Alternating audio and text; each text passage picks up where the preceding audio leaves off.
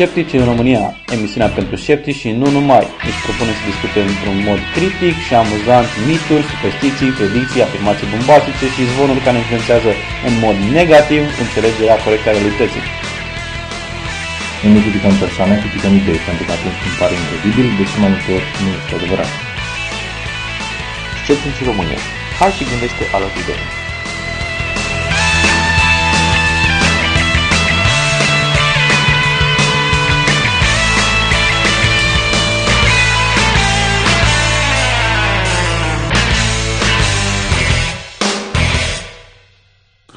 Salut și bine ați venit la episodul opt din Sceptici în România. Alături de mine în video sunt Adrian și Andrei. Și o să discutăm despre câteva subiecte foarte interesante, dar începem cu calendarul Asur, din care aflăm că în patru ianuarie o mie opt sute nouă s-a născut profesorul Luis Braille, inventatorul sistemului de citit pentru nevăzători. În șase ianuarie o mie opt sute douăzeci și doi s-a născut arheologul Heinrich Schliemann, cel care a descoperit și a făcut escavări la site-ul arheologic al Troiei. Și în opt ianuarie o mie opt sute douăzeci și trei s-a născut biologul Alfred Russel Wallace, care aproximativ în același timp cu Darwin a formulat teoria evoluției prin selecție naturală. Din seria ce se întâmplă atunci când nu gândești critic, în cazul Janet Moses din Noua Zeelandă, care a suferit traume la nivelul corneii în timpul unui exorcism desfășurat în mod remarcabil chiar de familia acesteia, care i-au zgâriat ochii în timpul exorcismului. O întreagă situație care este, este continuă desfășurare în Africa este situația albinoșilor, care sunt vânați pentru bucățele de corp, pentru membre, pentru organele interne, pentru că șamanii locali cred că au proprietăți magice și le folosesc fie ca talismane, fie în diferite po- poțiuni. Uh, între perioada două mii șapte și două mii opt au fost raportate cel puțin nouăsprezece ucideri, deși probabil că numărul este mult mai mare. Depinde de câți albinoși sunt. Sunt destui, sunt destui albinoși. Da. Dar există și rezervații de albinoși. Nu toate, nu toate omorurile. Serios? Da. Da. Okay. De că nu toate omorurile sunt raportate, îți dai seama. Sunt da, normal. Primul subiect este urmarea unei cărți pe care tu mai ai terminat-o despre Henrietta Lacks. Se scrie H E N R I E T T A L A C K S, care este o femeie de culoare născută în o mie nouă sute douăzeci și care a decedat pe patru octombrie o mie nouă sute cincizeci și unu la vârsta de treizeci și unu de ani. Este una dintre cele mai importante persoane din istoria medicinei moderne și cu toate acestea este practic necunoscută. Nu a fost cercetător științific, nu a fost medic, a fost un om simplu care s-a prezentat la medic în, prezentând sângerări vaginale și ceea ce ea descria ca o umflătură în zona genitală și a primit diagnostic de cancer cervical. A fost tratată, tratată conform standardului vremii, i s-au făcut biopsiile, evident, s-a făcut tratament cu radioterapie și s-au prelevat câteva celule din tumora canceroasă pentru cercetare. În cadrul unei vizite secundare pentru schimbarea plăcilor de radiu cu care era tratată, i s-au mai prelevat câteva celule din tumoră, iar acestea au devenit HeLa, H E L A, primele dintr-o linie nemuritoare de celule crescute în mediul de cultură. Henrietta a murit la scurt timp după diagnostic. Boala ei a, a progresat foarte rapid și medicii au putut face foarte puține în acel timp pentru, pentru a o ajuta. Dar celulele ei, acele pe care le numim nemuritoare, sunt încă în viață și oricând într-un laborator științific veți găsi celule ale Henrietta Lacks. Impactul celor ei asupra cercetării științifice este inestimabil, iar numărul de vieți salvate de asemenea. Celulele HeLa au fost folosite pentru testarea primului vaccin antipoliomelită. Din celulele HeLa s-a aflat pentru prima dată că oamenii au în mod normal patruzeci și șase de cromozomi și asta a dus oamenii de știință la identificarea bolilor genetice. Mare parte din cercetarea asupra cancerului, maladiei SIDA, maparea genetică, efectul spațiului cosmic asupra corpului uman, le datorăm tot unor celule ale Henrietta Lacks. Celulele HeLa au fost iradiate cu bombe atomice, trimise în spațiu, manipulate și introduse în legume, șoare și în toată gama de experimente posibile. În cartea The Immortal Life of Henrietta Lacks, a autorei Rebecca Skloot, acesta spune că peste șaizeci de mii de articole în jurnale științifice au apărut datorită celulor Henriettei și în fiecare an sunt uh, aproximativ trei sute de noi cercetări făcute pe celulele ei. E important de știut că celulele HeLa sunt în sine celule canceroase, celule mutate, care oferă posibilitatea de să faci experimente nenumărate uh, și de a se testa tot felul de teorii, fa- fără de care medicina ar fi mult mai săracă. George Otoghe este medicul care a crescut primele celule din mostrele Henriettei și le-a recunoscut importanța pentru medicină, oferind gratuit tuturor celor care i-au cerut mostre câteva, câteva celule. E foarte important, el nu, nu a ținut exclusivitatea acestor celule, nu s-a prelevat de uh, dreptul său de a nu spune nimănui în sine, putea să facă cercetări la nesfârșit pe ele, le-a oferit gratuit tuturor. Este, este cu adevărat impresionant în acel, în acel moment găsirea unor celule care să, care să crească fără, fără probleme în mediul de cultură. Era, era ceea ce căuta medicina, era exact ceea ce era nevoie. Iar George Gay a oferit aceste celule fantastice tuturor. În câțiva ani a devenit foarte importantă găsirea unei, unui vaccin pentru poliomielită.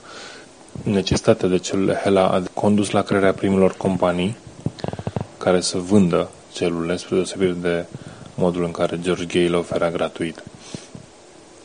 Cele mai mari cumpărătoare erau, evident, companiile farmaceutice, recunoscând și ele necesita, importanța acestor celule și, evident, de-a lungul timpului s-au făcut, s-au făcut multe medicamente, s-au patentat multe, multe tehnologii pe baza cercetării făcute pe celule HeLa. George Gay a murit la aproximativ douăzeci și cinci de ani după, după Henrietta Lacks și cu puțin timp înainte a spus că este, este în regulă să se anunțe numele adevărat al donatoarei celor HeLa. El îi protejase identitatea Henriettei numind-o Helen Lane, dar după moartea lui colegii au, au spus într-un articol în memoriam numele adevărat. Și imediat familia Henriettei a fost contactată pentru a da mostru de sânge în ideea de a se afla dacă celule Henriettei erau, erau unice sau urma și ei au cumva caracteristici asemănătoare. Henrietta avea la moment după douăzeci și cinci de ani faptul că mama lor este într-un fel încă în viață. Din păcate, ei nu au beneficiat cu nimic în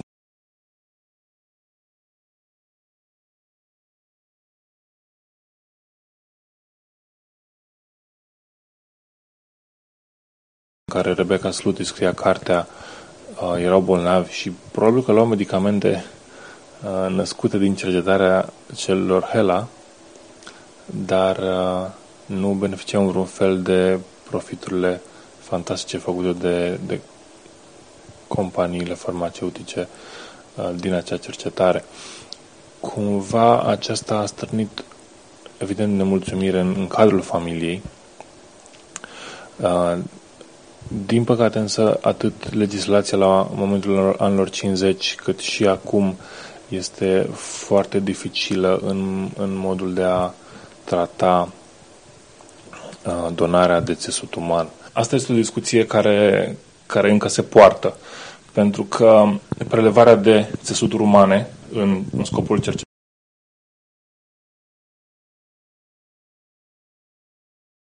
nu, nu beneficiază de ceva dacă ei le aduc la descoperirea unui medicament.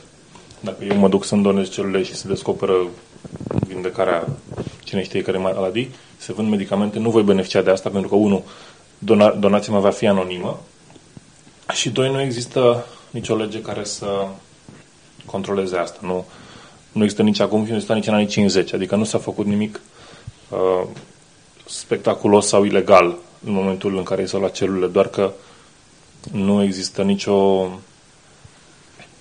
nicio reglementare care să spună ok, am luat celulele de la uh, George Georgescu, o să-i le mapăm în felul următor, dacă cumva descoperă uh, un vaccin antisida, o să-i dăm înapoi un cent pe fie, uh, pentru fiecare pastilă vândută. Nu, dar este ilegal să prelevezi fără a informa pacientul că îi se iau și se termină cercetare, către cercetare. E, or, este încă, da, e, acum, acum se folosește totuși un pic de informare, însă la fel nu se menționează nimic despre un beneficiu financiar. Da, nu este un autor al celulelor și...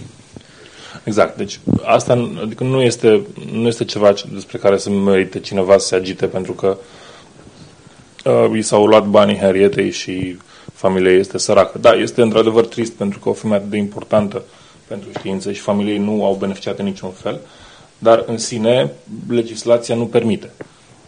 Acum, în schimb, se, ești informat când donezi sânge, când așa, okay, s-ar putea să se folosească în cercetarea științifică.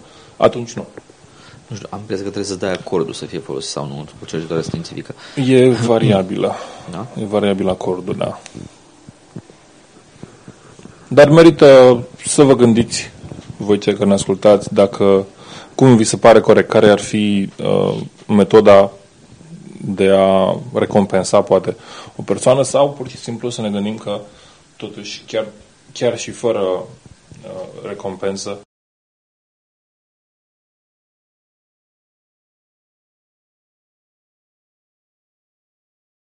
ce era în anii cincizeci și în sine familiei, din ce, din ce spunea în carte, pe care vă recomand apropo, este mulțumită măcar să, să, să fie recunoscută. Nu, nu era vorba neapărat de bani, era suficient să fie, să fie recunoscut numele ei și să fie uh, cunoscut ca și fie, numele unei da, persoane importante. Creditată pentru ce a făcut indirect, de fapt. Da, n-a făcut da. absolut nimic direct. Da, și uh, apropo, diagnosticul ei uh, era evident cancer cervical uh, cauzat de virusul H P V și, și uh, uitați de cât timp, adică uitați povestea, cum ar fi, din spatele, din spatele acelor uh, vaccinuri anti-H P V care evident au fost testate pe celulele Helan, n-am nicio îndoială că a fost așa. Uh, și acum să ne trezim în două mii, cât era, două mii opt două mii nouă, când s-au introdus sistemul nostru de vaccinare. două mii nouă, da. Da, două mii nouă. Să avem uh, rata de vaccinare de cinci la sută după, la cincizeci de ani după ce celulele au fost prelevate, la cine știe câți ani după ce uh, vaccinurile au fost, au fost create. Este și o poveste interesantă în spate, dar omul care a murit de Din, din cauza acelui virus acum v-ar putea salva viața. A, vezi că totuși Dumnezeu are un plan pentru că nu ar fi fost, n-ar fi fost celulele Hela dacă n-ar fi fost uh, uh, virusul. Dar n-ar fi existat cineva care să moară. Dar încă nu s-a aflat în mediile creștine, din fericire. Deși am, am înțeles că familia i-a spus, adică fusese acuzată, mă rog, în carte uh, este acuzată Henrietta de uh, nu, nu, de morală. Da, că e imorală, că din cauza aia a murit. Din... Ah, da. Cum ar fi acum, cum se spune acum că fetițele care se injectează cu vaccin anti-H P V o să devină niște târfe. Baba Vanga de Orientul Mijlociu, uh, Carmen Harra de Orientul Această Carmen Harra Arabiei Saudite. Da. Carmen Carmen Harra Da. A afirmat că în două mii unsprezece lumea va fi zguduită de crima secolului, însă își va reveni. Ăla victima crimei sau? Nu știu, nu, dacă lumea își va lumea, lumea, deci pur și simplu va fi zguduită. Groaznic. Da, groaznic. Wikileaks va desfășura mai multe scandaluri financiare în acest an. Michael Hayek, cred că așa se pronunță, și-a prezentat predicile pentru lumea arabă și cele mai importante țări de pe glob la un post de televiziune din Liban pentru al douăzeci și șaselea an consecutiv. Serios? Da. Putem să-i vedem a... predicțiile pentru a, a anteriorii douăzeci și cinci de ani ca să vedem cât de mult s-au potrivit? Păi nu știu dacă S-ar putea, m- multe dintre ele sunt de genul uh, iar Wikileaks va dezvălui mai multe scandaluri financiare. Da, au spus că o să dezvăluie scandaluri financiare. Da, da, au adică... menționat-o și ei. Da. Că înainte de două mii unsprezece. Oh my God, Wikileaks și-a prevăzut viitorul. A, una dintre predicții este, deci, regiunea arabă se va confrunta cu obstacole importante. de comentat că regiunea arabă mereu se confruntă cu obstacole importante. Exact, sunt preziceri destul de simple. Este atât de generică. Ar putea să însemne ce? Procesul de pace în Orientul Mijlociu? Posibil. Un viitor conflict în Iran? Posibil. Posibil. Cine știe câți atentat, atentatori sunt ucigași la alte... Da, ăsta este aproximativ obstacol. Un safe bet. Dacă te duci la casele de pariuri, nu câștigi mult dacă spui va fi un atentat terorist. Oh, what a surprise. Mm. Se va produce un asasinat care va fi considerat crima secolului. Însă lumea își va reveni. Da, da. Fantastic. A, secolul anterior, cel mai... Cel mai, cea mai cunoscută crimă a fost cea a prințului Ferdinand, care a fost omorât la Sarajevo și a fost motivul pentru da, mă rog, a fost... un război mondial. Dar, mă rog, a fost doar un motiv.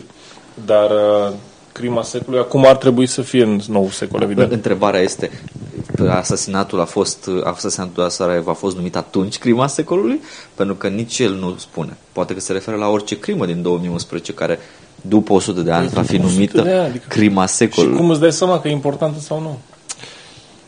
Numai astea, generațiile viitoare pot spune, ne vor judeca. Ne vor. Sau numai astrele știu. Da, numai astrele știe. Da, vreau să spun că el și-a emis predicțiile pe data de trei și pe data de patru a avut loc asasinatul lui Samanta Serb.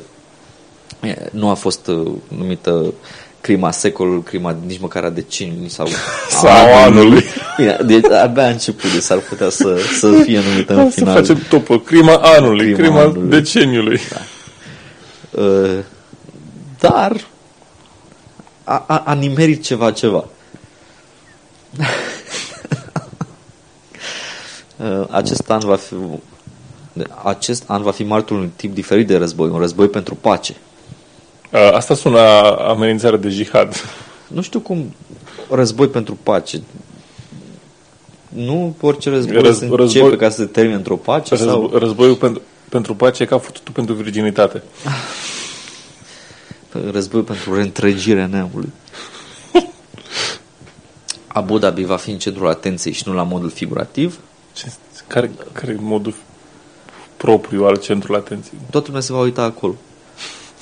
O să apară pe televizor, peste toate... Deci, într-o zi era, o să fim toți în direcția Abu Dhabi.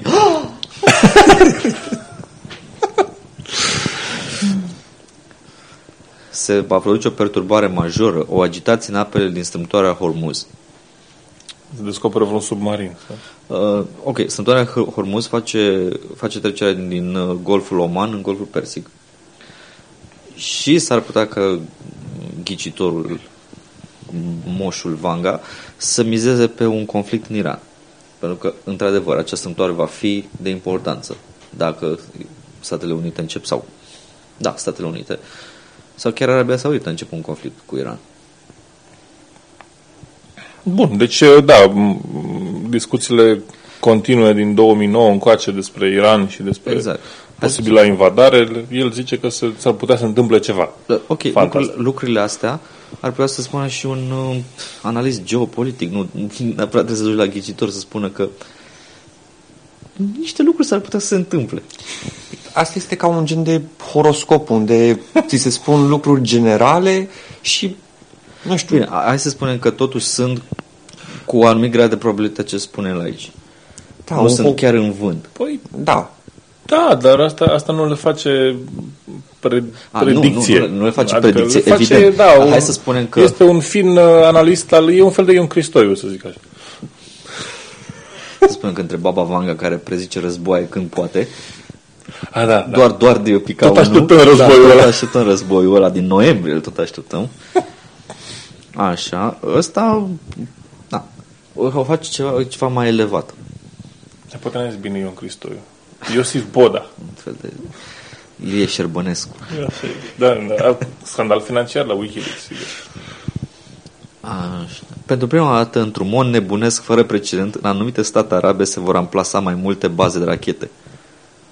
Adică vor pune baze de rachete și nu vor ști de ce. În mod nebunesc. Păi... Poate prin nebunesc prin număr sau... Într-un mod nebun. Asta înseamnă că nu știe nimeni ce face. Nu, nu știe stânga ce face dreapta. Cred, cred că se referă tot la Iran asta. Da. Qatar și Arabia Saudită se confruntă cu probleme legate de securitatea națională. Mm. Da. Go figure. Da. În Arabia Saudită, o reuniune națională de urgență va duce la înnoirea de sânge nou și tânăr în poziții influente din cadrul guvernului. Uh, da, deci niște partide politice o să da. se certe. Eu, eu, I would dare him, cum s-ar spune, să se ducă în Arabia Saudită să facă predicțiile astea, pentru că unul a fost executat deja, un prezicător din ăsta. Acolo. Și multă lume s-a întrebat, evident, cum de nu a văzut asta. Dar liderul american Barack Obama se va confrunta cu situații nemai întâlnite de președinții dinaintea lui. Da, super. Foarte vag. Da, foarte vag. Aeroporturile în S U A vor fi ținta unor tentative de atentate. Tentative de atentate. Deci tentative, da. Cred, cred că sunt... Da. În, în S U A, în, în perioada zilei recunoștinței, erau cât pe ce să, se, să fie... Să, încep, să fie niște tentative de atentate de, de la cetățenii americani, supărați pe noua metodă de, de, securitate. de securitate inventată de, de T S A. Nu, da, tentativă de atentat. O să se ducă unul până la aeroport cu bomba în buzunar, după o să, o să răzgândească. Fantastic. Străzile din Iran vor fi martore unor proteste nemai văzute din timpul Revoluției Islamice din nouăsprezece șaptezeci și nouă. Ok, poate, poate își pun niște... Uh, lideri seculari. Sau militează pentru drepturile femeilor. Oh, da. Opoziția din Iran își va pierde unul dintre liderii de marcă. Din nou, o afirmație sterilă care... Moare Ion Iliescu. Moare, moare Ion Iliescu iranian.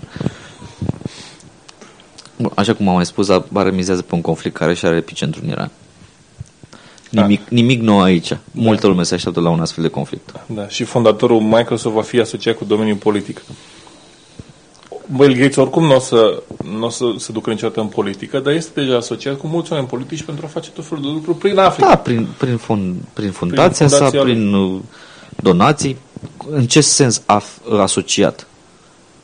Da, o să, o să facă poze cu Obama. Fantastic. Da. Adică dacă ajunge la conferința Partidului Democrat și vorbește un pic, este asociat? Sau trebuie să candideze pe un post și atunci este asociat? Anything goes. Uh, cu un an în urmă, atunci când și-a prezentat previziunile pentru două mii zece, Hayek a prezis asasinatul din Dubai din luna ianuarie, care a căzut victimă un important lider al Hamas. Cea mai importantă profeția sa a fost cea legată de Qatar, despre care a spus că va excela la sporturi care atrag atenția la scală mare. Luna trecută, Comitetul Executiv al FIFA hotărâ ca Emiratul Arab să fie gazda turneului final de fotbal din două mii douăzeci și doi. Oh, snap! Ce s-au potrivit lucrurile astea, fantastic! Acum este că nu este o predicție pentru două mii zece, de fapt, este o predicție pentru două mii douăzeci și doi. Da, se potrivește oarecum. Pentru că în momentul ăsta Qatar nu excelează la sportul, ci... Păi da, dar dacă predicția a fost suficient de vagă... Deci, a prezis că Qatar va... Este cu dublu step înainte, știi? Dar va excela la sporturi în sensul că o să aibă ceva succes în două mii zece. În două mii zece n-a fost campionatul mondial de fotbal din Africa de Sud? Păi da, nu Qatarul. Și n-a participat sau a participat și a câștigat ceva? Nu știu. Na, deci probabil să... că n-a făcut mai nimic, că n-a ajuns departe. Trebuie să sunăm un suporter.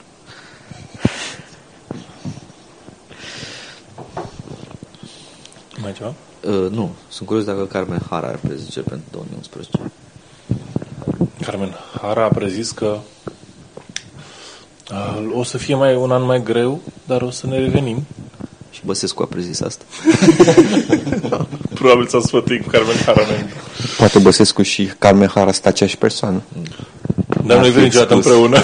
Coincidență. N-ar fi exclus. Carmen Harra are păr, deci o perucă. Băsescu nu are păr. Carmen Harra se machează, Băsescu nu se machează. Deghizarea perfectă. Ce conspirație. Da, da.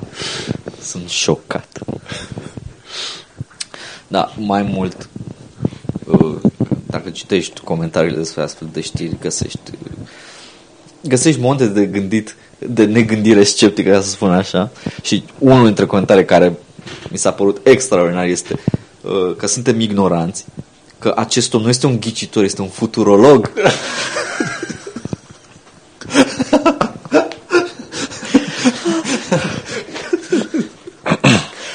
și că acest om este renumit în lumea arabă, să punem mâna pe carte să citim.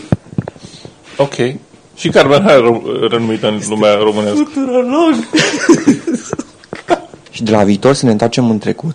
O descoperire recentă din uh, Tel Aviv se pare că o să revoluționeze ceea ce știam până acum despre începutul istoriei oamenilor. Practic au fost descoperite niște fosile uh, de patru sute de mii de ani, uh, după cum am spus, în Tel Aviv. Cele mai vechi fosile care erau până acum uh, erau din Africa și uh, erau de acum două sute de ani.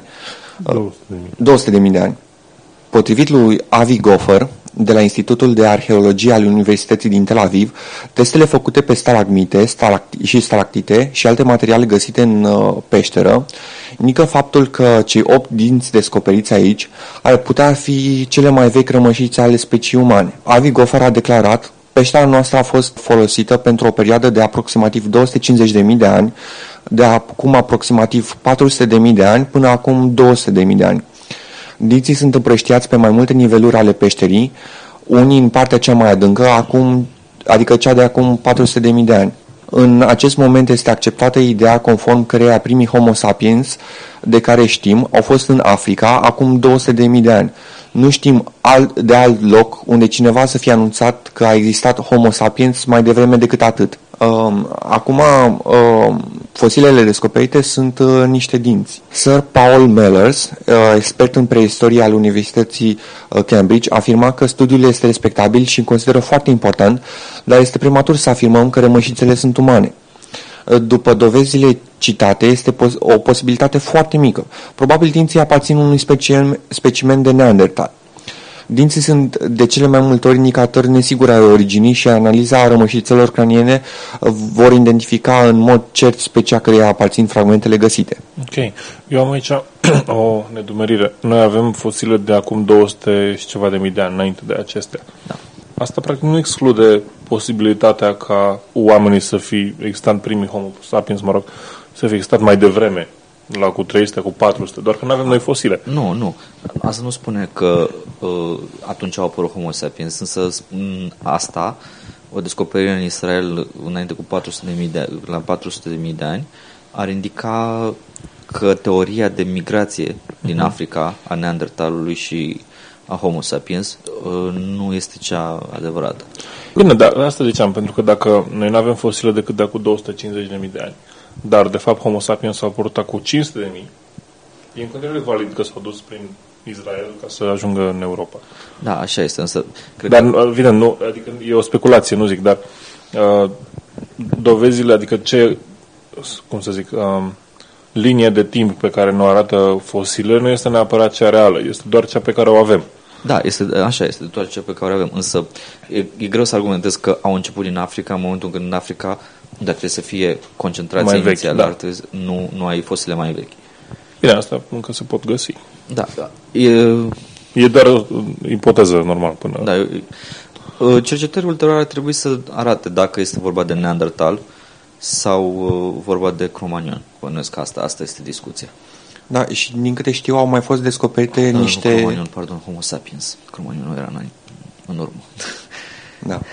Uh, și din câte știu au mai fost descoperite niște fosile uh, destul de vechi și prin Asia. Uh, și uh, acestea ridica o problemă uh, cum, uh, cum au migrat din Africa, să zicem, atât de repede până în Asia. Și dacă ar porni din Israel, să zicem, ar fi mult mai ușor de explicat. E posibil. Israel nu e așa departe de Africa. E posibil, însă, ideea că asta împinge cu cel puțin două sute de mii de ani, asta împinge cu două sute de mii de ani Homo sapiensul. Asta face o perioadă de două sute de mii de ani în care era, comp- era relativ a trăit, stabilă, da. A trăit în aceeași perioadă cu Neandertalul, două sute de mii de ani. Oricum au o perioadă da. comună în care Neandertalul a trăit în Europa și omul, omul modern s-a dezvoltat în Africa. Asta este teoria actuală. Timp după care omul din Africa, omul modern s-a a migrat și a, extin, a cauzat extinția. Da, și a cauzat deci omul modern a ieșit din Africa, a migrat și a cauzat extinția Neandertalului în Europa. dacă nu mă înșel, ultimul loc unde, mă rog, cel mai, ultimul loc în care s-au descoperit neandertalii, adică cel mai recent, este aproape de Africa. Uh, Era prin Gibraltar. Este Franța. Prin da. Franța. Uh, au, se, se vede clar că au coabitat. Să... Da, era o peșteră care era aproape, mă rog, de Gibraltar, dacă nu mă înșel. Și era parcă pe țărmul din Africa. Și au rămas acolo până destul de mult timp. A, a, nu știu, se poate să fie și așa ceva. Însă știu că sunt pe tot parcursul Europei se rămâște și de Homo sapiens și de Neandertal. Și arată clar că i-au vânat. Ei, conform unor teorii locale, toată civilizația izvorăște din România, așa că... A, asta e clar, că toată civilizația, ce, ce spunem noi aici, este propagandă ieftină. Ale mas- a, propagandă ieftină a masonilor. Ale masonilor și ale evreilor. Acum, știrea asta i-a bucurat extrem de mult, extrem de mult pe creaționiști care au uitat că Pământul are șase mii de ani, dar s-au, s-au umezit, dacă vreți să spunem. S-au umezit într-un mod științific. Nu suntem bădărani. Li s-au umezit ochii la asta. Da, da, da. Au, au runcat în aer această teorie și uh, televiziunile, ziarele și media, în principal influențată de creștini, s-a, declar, a, s-a grăbit să declară că aceștia sunt dinții lui Adam. O chestie foarte... Opt dinți avea Adam? opt dinți împrăștează mai multe straturi pentru că... Da, este clar, pentru că Adam se știe că a trăit mult și a pierdut cât un dinte pe fiecare strat. În timp ce încerca să urce mai sus în peșteră. Nu știm cât a trăit Adam, dar știm că a trăit mult. Eu sunt de părere că erau dinții lui Abel. Mm. Da, și asta e o serie destul de bună. Nu, că Abel l-a trăit, trebuia să-l descoperi pe un singur strat. L-a împrăștiat Cain pe mai multe. Atât de mult îl iubea. O, iubire creștină. Trăind atâtea generații care... Da? Adam a pierdut cât un dinte, cât un dinte.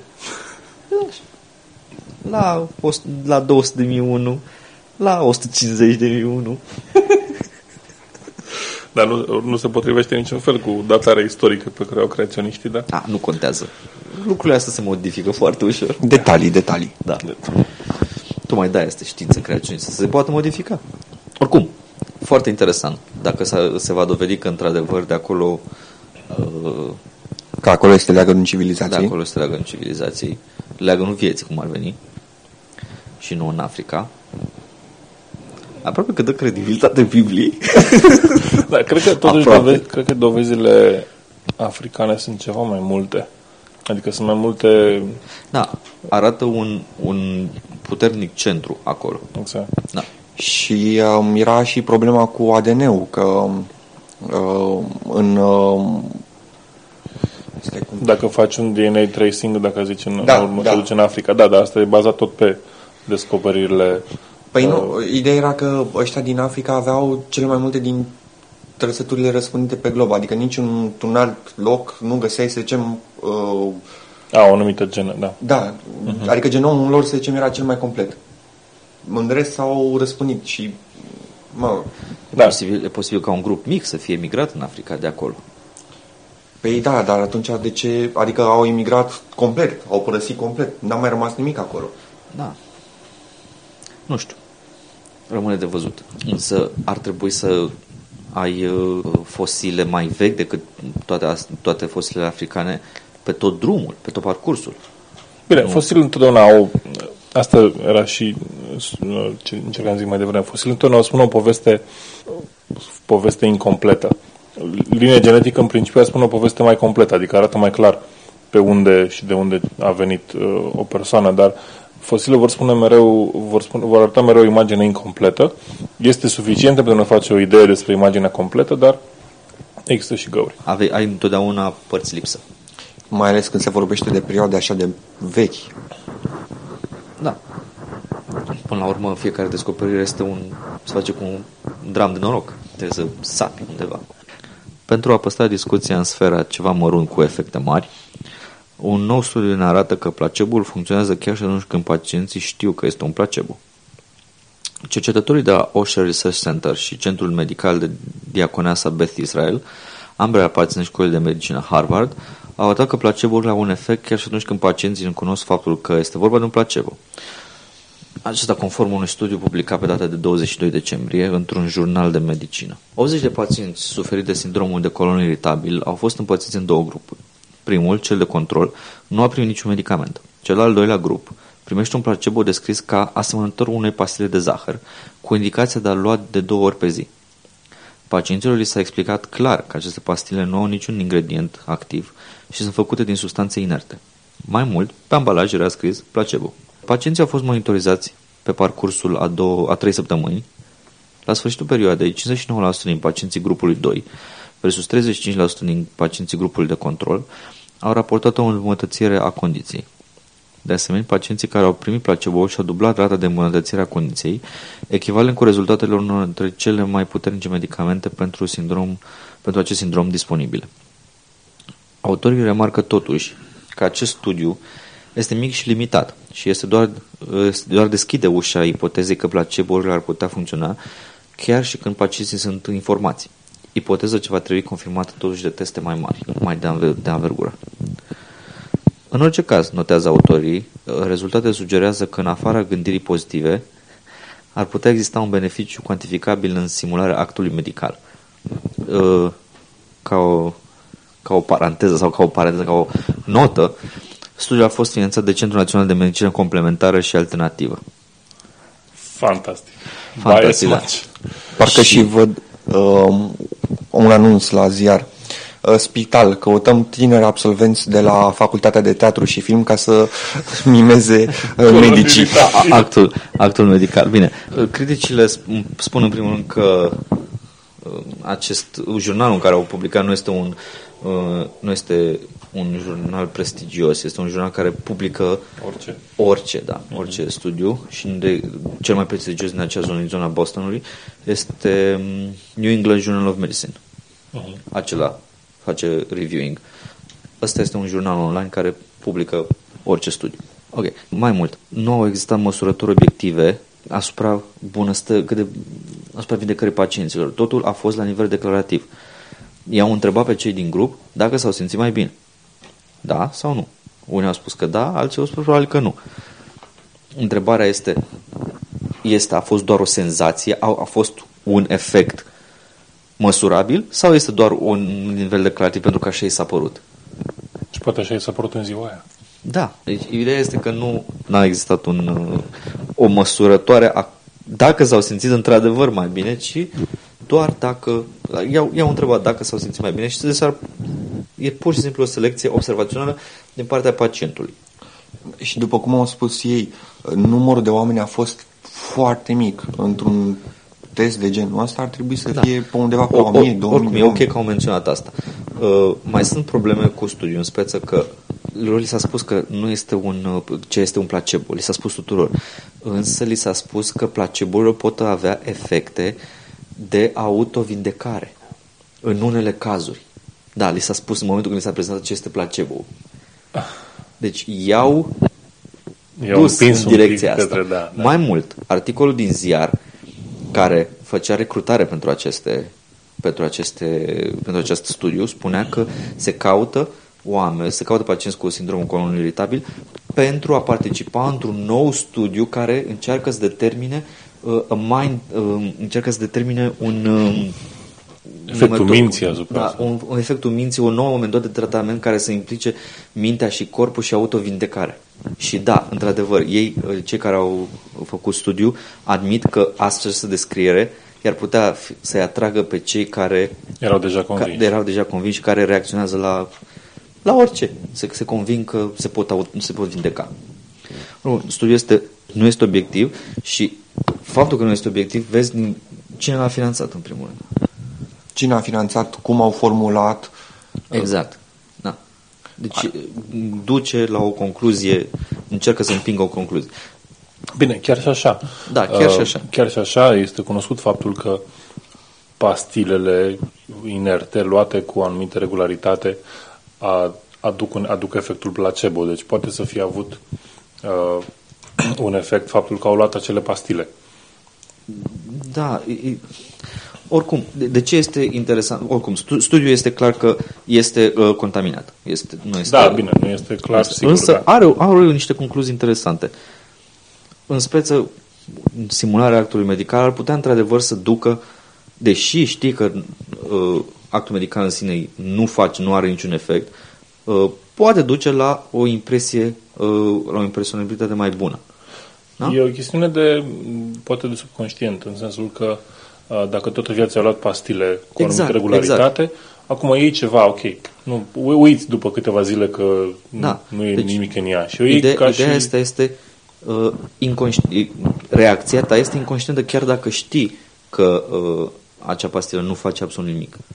Ai o reacție inconștientă la faptul că iei pastilă și pastila înseamnă un medicament. Alți uh, critici mai notează că, deși, într-adevăr, nu s-a făcut nicio, uh, nicio verificare cuantificabilă a stării de bine a pacienților, este ok pentru că este ok studiul, pentru că starea, au măsurat starea de bine a pacienților sau starea de durere, de anxietate și asta oricum se măsoară la nivel declarativ, chiar și alte, și alte studii la fel măsoară.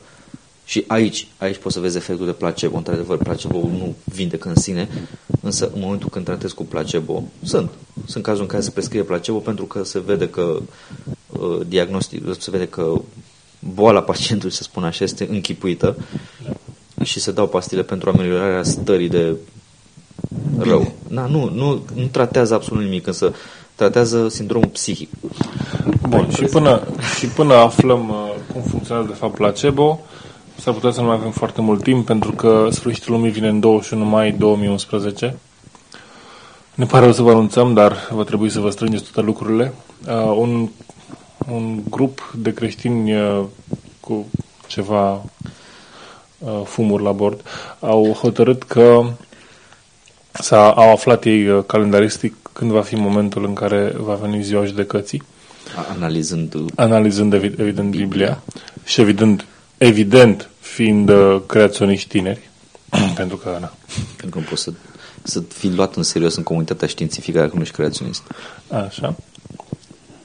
Și uh, toată, tot calculul lor se bazează pe ideea că se spune în, în epistola lui Petru, capitolul trei, versetele șase opt, pentru Domnul o zi este ca o mie de ani și o mie de ani sunt ca o zi. Și ei calculează acolo cum atunci când a venit... A, ceea, ce, ceea ce ține întreaga teorie este că înainte de potopul lui Noe, Geneza spune așa, că și după șapte zile voi face să plouă pe pământ patruzeci de zile și patruzeci de nopți și voi șterge astfel de pe fața pământului toate făpturile pe care le-am făcut. Și evident... Aici o să citesc exact de pe site-ul lor. Pe plan istoric, când Dumnezeu a rostit aceste cuvinte, au rămas șapte zile pentru noi, familia sa și animale, pentru a intra în siguranța arcei. Dar spiritual, și Biblia este o carte spirituală, Dumnezeu a vorbit tuturor oamenilor lumii, declarând că omenirea păcătoasă va avea șapte mii de ani să găsească refugiu în mântuirea asigurată de Iisus Hristos. Știm că acest lucru se bazează pe ceea ce am citit în, în doi Petru, capitolul trei, ceea ce am spus mai devreme. Ah. Deci pentru că Dumnezeu a zis că o zi este ca o mie și o mie este ca șapte, ca o mie una, ca o, da. Așa, înseamnă că acei șapte mii de ani sunt șapte zile pentru Dumnezeu. Exact. Și în același timp au fost șapte zile pentru noi, dar deci e o chestiune așa, deci e ca Dumnezeu călătorește în spațiu cu viteza luminii și... Nu, no, noi a zis, știu că șapte zile pentru, o zi pentru Dumnezeu este ca o mie pentru mine, eu nu pot să stau șapte mii de ani. Deci trebuie să se vizitezi șapte zile pentru mine. Dar pentru că este o carte spirituală, clar. Clar, da. Și, na, au calculat ei acolo, um, a, se află, evident, tot din calendar, că potopul din zilele noi a avut loc în anul patru mii nouă sute nouăzeci înainte de Hristos. Și uh, calculând uh, patru mii nouă sute nouăzeci plus două mii unsprezece rezultă șapte mii unu și evident pentru că se scade un unu pentru că nu, se, nu există anul zero, asta este ce spune pe site, rezultă șapte mii de ani, de ani exact până în două mii unsprezece, nu știu exact cum a ajuns la douăzeci și unu mai. Da, asta mă întreb. Ok, de ce douăzeci și unu mai? Uh, Oricum e destul de recent, o să aflăm în curând, nu? Da, e pretty soon. Ia, avem, poate, poate într-o sâmbătă, să poate avem un podcast chiar în ziua, zi, ziua judecății. Da, e exact sâmbătă. Yay! O să putem raporta în direct mai ceva ca Orson Welles în ziua judecății. E clar că dacă vine Apocalipsa o să se apuce mai întâi cu ateii, nu? Da, poate l-avem pe invitat pe Iisus în ziua Apocalipsei la podcast. Păi știi, putem găsi I D-ul de Messenger, să-l contactăm, să ne facem rezervarea, da. Ceva, un telefon, un S M S, o... Sau poate vorbim cu el pe nu, Facebook. Putem să vă rugăm pe toți creștini... Cui mă adresez? Creștinilor care ne ascultă. Creștinii care ne ascultă, vă rugăm frumos, rugați-vă pentru... pe lângă sufletele noastre, rugați-vă să, uh, să intrați în contact cu Iisus, să-i spuneți că vrem să ne invităm în douăzeci și unu mai la podcast. No, o, o să ne rugăm și noi, facem chestia asta și să ne rugăm cu rezervare, că dacă Dumnezeu ascultă toate rugăciunile, poți să asculte și pe asta. Așa, evident, uh, discuția în sine este ridicolă. Anii trecuți, nu, nu cred că aceeași, același grup de creștini, dar în două mii zece cred că au fost vreo trei apocalipse uh, anunțate tot așa de către un grup de creștini. Da, de ăștia cu rapture-ul ăsta, ca să se numește evenimentul ăsta. Da, da, da, mai întâi, da. da ideea extraordinară, ceea ce este extraordinar la ăștia este că au spus, liderul care a venit cu ideea asta a spus că, ok, dacă trece ziua de douăzeci și unu și eu sunt încă aici, înseamnă că Dumnezeu s-a întors, dar i-a luat doar pe cei aleși și pe mine nu m-a ales. Și nu o să aflăm asta pentru că au dispărut nu știu câți oameni dintr-o dată? Da. Adică în douăzeci și patru de ore acum, poți să faci un raport la poliție. Nu știu ce se, ce se întâmplă exact, adică după douăzeci și unu, dacă suntem tot aici, de fapt suntem într-un iad, de fapt, sau ce, ce se întâmplă exact? Poate ne lasă Dumnezeu în pace. Am, am uitat, am, am greșit. Ziua judecății este în douăzeci și unu mai și ah. sfârșitul lumii e în douăzeci și unu octombrie. Ah. Deci de important era ziua judecății. Ziua judecății în douăzeci și unu mai și să o raportăm în direct. Sfârșitul lumii este în douăzeci și unu octombrie și va fi într-o vineri. Dar ziua asta judecății ne judecă pe toți într-o singură zi sau este un ongoing process până, până în octombrie? Nu știu, dar pot să mă bag în față? Eu nu vreau să stau la coadă. Vrei să fii judecat primul? Da, mie nu-mi plac cozile. Da, nu cred că e o coadă, cred că e, e o citație divină. Adică nu cred că trebuie să stai la coadă ca să fii judecat de Iisus. Și dacă nu livrează ca lumea poșta? Poșta divină tot timpul livrează. Damn it, pot să-i folosesc pentru... Da, nu, trimițând numai pachete divine. Da, sau... Da. Nu poate să cadă o carte din cer. Ar fi mult mai util. Da, da și așa, sfârșitul lumii în douăzeci și unu octombrie. Deci anul ăsta suntem ocupați și oricum dacă nu vine în douăzeci și unu octombrie, vine în douăzeci și unu decembrie două mii doisprezece. Așa, și ca să încheiem uh, umoristic, am găsit într-o revistă numită Pan Natura, cea mai bună revistă naturistă gratuită din România, ceea ce vă spune mult despre calitatea ei. În, în general, revista este plină de uh, chestiuni naturiste, tot felul de stimulanți a imunității, de antioxidanți, de ceaiuri, lucruri Lucruri naturale, da. Spumoase. Da. Ce este important este editorialul, care se numește Cât trăiește omul în vață. Și autoarea editorialului, Georgiana Dăneț, spune așa, bine, nu, nu, nu este o afirmație rea. Dacă privim sistemul școlar cu un ochi critic, obiectiv și relaxat, vom descoperi că fără nicio dificultate că ceea ce învățăm la școală este învechit, repetitiv și în mare parte ne pregătește doar pentru o anumită profesie. Nu, nu neapărat ne face apți pentru viață, cu vreo mare. Multe din informațiile cu care suntem îndopați sistematic în școală ne intră pe ureche și ies fluturând pe cealaltă. Și în plus, avem cumva certitudinea că ceea ce învățăm pe băncile școlii este adevărul adevărat, doar pentru că informația ne este servită de angajații unei instituții respectabile. De exemplu, marea majoritate a oamenilor cred că fenomenul care a făcut să apară acest univers este Big Bang, pentru că aceasta învățăm la școală. Se învață asta în școală? Cred că se aduce foarte vag, așa. La uh, geografie. Da. Însă universul nu putea să apară în acest mod. Iar genialul om de știință Leon Raoul Hatem, în interviul intitulat Ceasornicar Universului, explică toate acestea, printre multe altele, într-un mod foarte simplu, fascinant și coerent. El demonstrează, inclusiv prin intermediul unor aparate, că universul s-a dezvoltat în timp printr-o acumulare succesivă de energie și nu într-un mod haotic, exploziv, cum știm noi de la profesorii noștri. Ok, asta nu e o afirmație chiar atât de rea. Nu știu, s-ar, se poate să... Na. Da, e o teorie, dar oricum... E o, e o teorie, dar... Ideea Big Bang-ului nu era că a fost exploziv și haotic, ci că s-a întâmplat mai repede decât... Adică nu este un, nu, universul nu a existat dintotdeauna, cu care era teoria concurentă. Da, ok. Așa. Hai să zicem, este o ipoteză aceea. Okay. Okay. De asemenea, tot la școală am fost învățați despre teoria evoluției, așa numită teoria darwinistă, care afirmă că oamenii se trag din maimuță, care se trage din specie imediat inferioară și așa mai departe, până la amoeba, ceea ce nu afirmă teoria evoluției. Ok, dar, na, na. Nu am înțeles teoria evoluției, e ok. Și aceasta este o minciună, iar Harun Yahya demontează această teorie bucată cu bucată, cu nenumărate dovezi concrete care arată că așa zisul prim schelet uman descoperit a fost de fapt prefabricat, combinând cu un craniu, un craniu uman cu o mandibulă de maimuță. O lecturare a website-ului dumnealui are un efect magic, ne deschide mintea în două ore, cât ne-au stopat-o alții în ani de zile.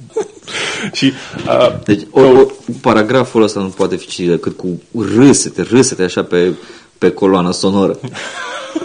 Nu, nu poți să rămâi serios la astfel de afirmații.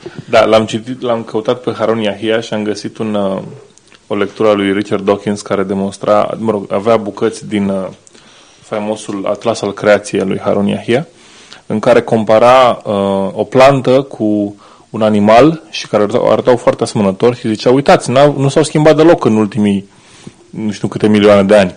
Uh, unul este plantă și celălalt este animal. Exact, asta, asta nu, nu, nu observa Harun, dar uh, Richard evident știa.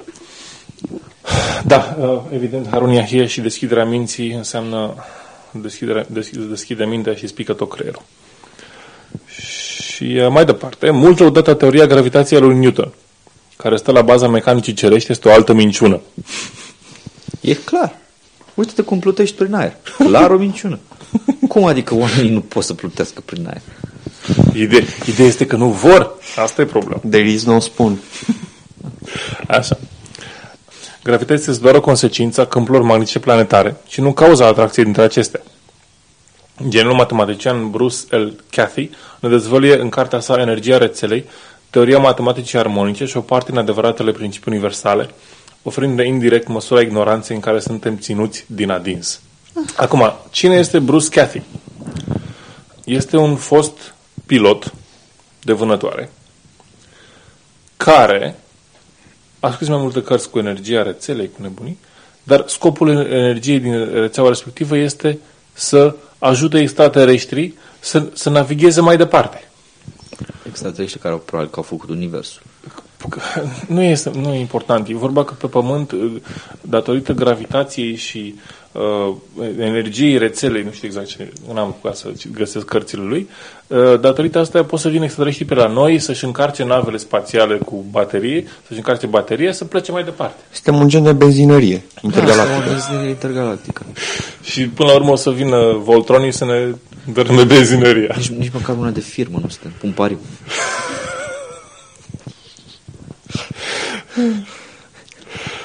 Așa. Probabil nu ați auzit nimic, nimic despre acești oameni de știință și nu este de mirare. Lumea științifică ignoră complet, pentru că dacă ar face cunoscute descoperirile acestora, ar însemna implicit să admită că mare parte a teoriilor științifice existente sunt niște aberații. Wow. Da. Profund. Da. Toți, tu, toții, cu toții, cu toții ne înșelăm. Toți se înșală mai puțin trei oameni care e, știu... E, e posibil ca toți să se înșelă și mai puțin trei oameni, numai că nu ne înșelăm și aia că spun aberat. Aberații, până la urmă, așa se fac descoperirile științifice. Toată lumea se înșală și unii duc, fac descoperire. Bun. Și, mă rog, da. Inițial nu știam, nu am știut ce să înțeleg foarte clar, în afară de Harun Yahya și, de, și până să-l găsesc pe, pe Bruce Cathy. Nu știam ce, cu ce să mănâncă respectivele persoane, dar am întrebat cine e Georgiana Dăneț. Și am aflat. Dacă v-ați uitat la orice gard de presă, ați văzut numele dânsei pe el. Da, am aflat. Este o membră marcantă a MISA, care lucrează, lucrează trăiește în Suedia, împreună cu Gregorian Bivolaru. Are și o carte numită Femeia și astrele, în care discută despre, probabil că, astrologia femeii sau lucruri de genul ăsta, cum să-ți luminezi ființa. Ok, sigur, nicio problemă. Doar că nu cred că Georgiana Dăneț este genul de persoană de la care să iei sfaturi științifice. Poate spirituale, dacă ești așa înclinată, dar în rest... Are aceeași autoritate ca și Dan Negru. Da, ca și Dan Negru. Întrebarea este de ce, de ce astfel de teorii care aruncă toată știința în aer și sunt atât de incredibile și atât de bombastice, prind la oameni ca Georgiana Dăneț? De ce este atât de greu să, să accepți adevăruri științifice bine demonstrate?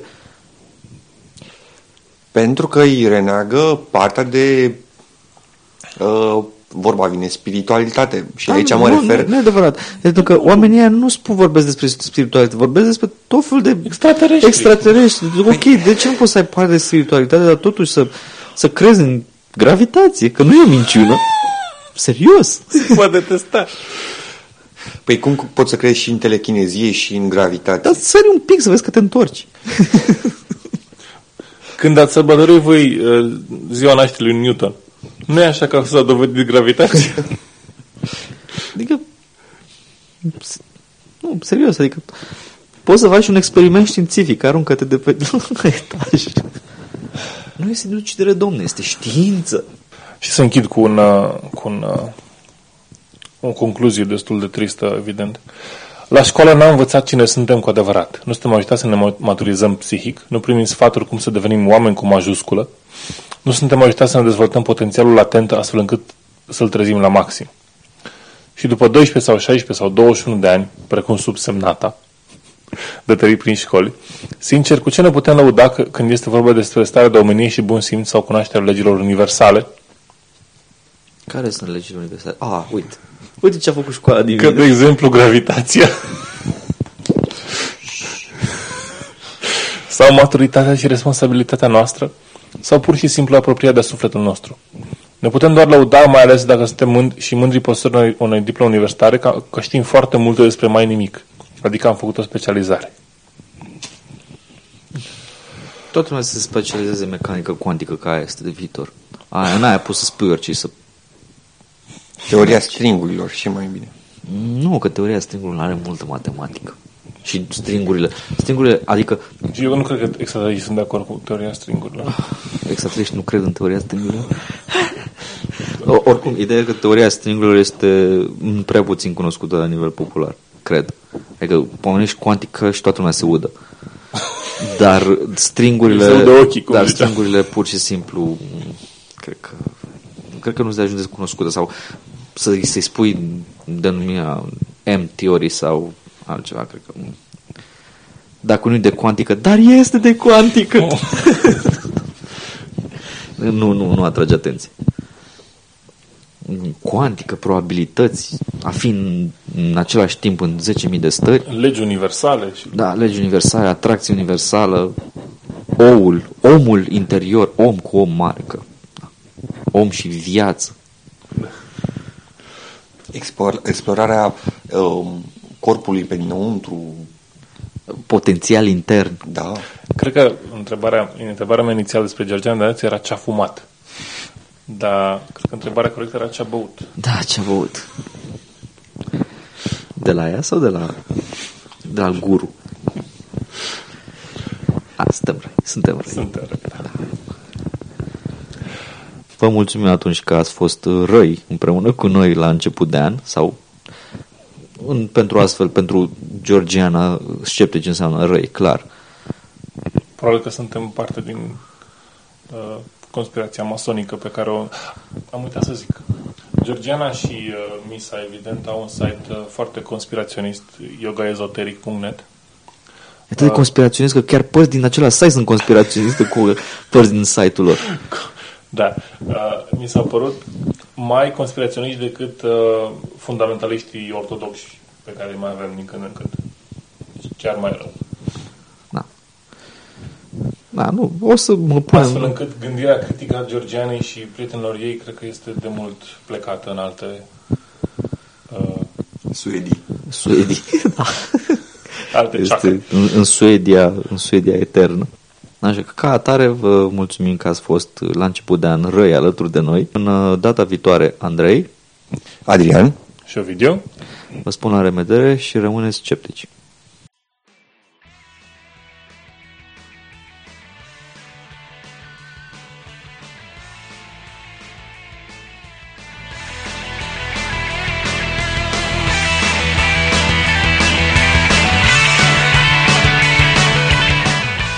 Ați ascultat Sceptici în România. Tema muzicală este melodia Graveyard a formației Liquid Kitchen, oferită sub licență Creative Commons.